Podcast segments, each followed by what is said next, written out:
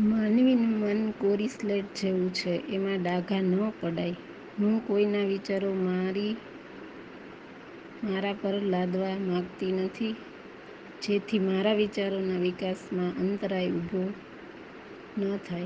માણસ જેમ જેમ ઉંમરમાં મોટો થાય તેમ તેમ એ નીડર બનવાને બદલે ડરપોક બનતો જાય છે. મા-બાપના બાળ ઘડતરના અમુક પ્રકારના ખ્યાલો હોય છે અને પોતાના એ ખ્યાલો બાળક પર સદાય લાદવાની પ્રવૃત્તિ કરે છે. બાળકને જેવું બનવું હોય તેવા બનવાની છૂટને બદલે પોતે બાળકને જેવું બનાવવા ઈચ્છે છે એવા ખ્યાલોનું સતત સ્મરણ કરાવતા રહે છે. બાળકને શુદ્ધ અને ઉત્તમ સામાજિક સંબંધો કેવી રીતે વિકસાવી શકાય એનું શિક્ષણ વડીલો તરફથી મળવું જોઈએ.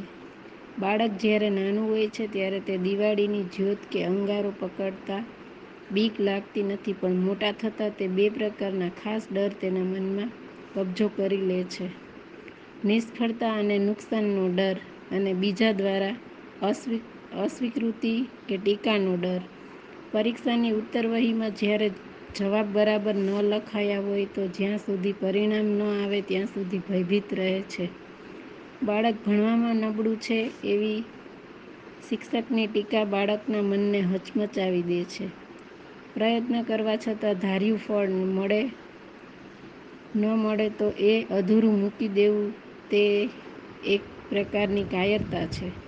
તમે જ તમારા મનના બાદશાહ છે અને તમે જ તમારા મનના ગુલામ એ આપણે આપણા બાળકના મનમાં ભરવાનું છે. જીવન એટલે ઇન્સાનિયતની સાધના, સંવેદના શૂન્ય વિકાસ નથી, પણ વિનાશ છે. હકીકત એ છે કે આપણે આપણા બાળકના વિકાસનું આકાશ આંબવા ઈચ્છીએ છીએ, પણ ગરુડ બનવાનું સાહસ કેળવી શકતા નથી. કબૂતર બનવાથી કોઈ મહેલની ટોચ પર બેસી શકાય, પણ પોતાનું આકાશ એને એની મેળે આંબવા દો.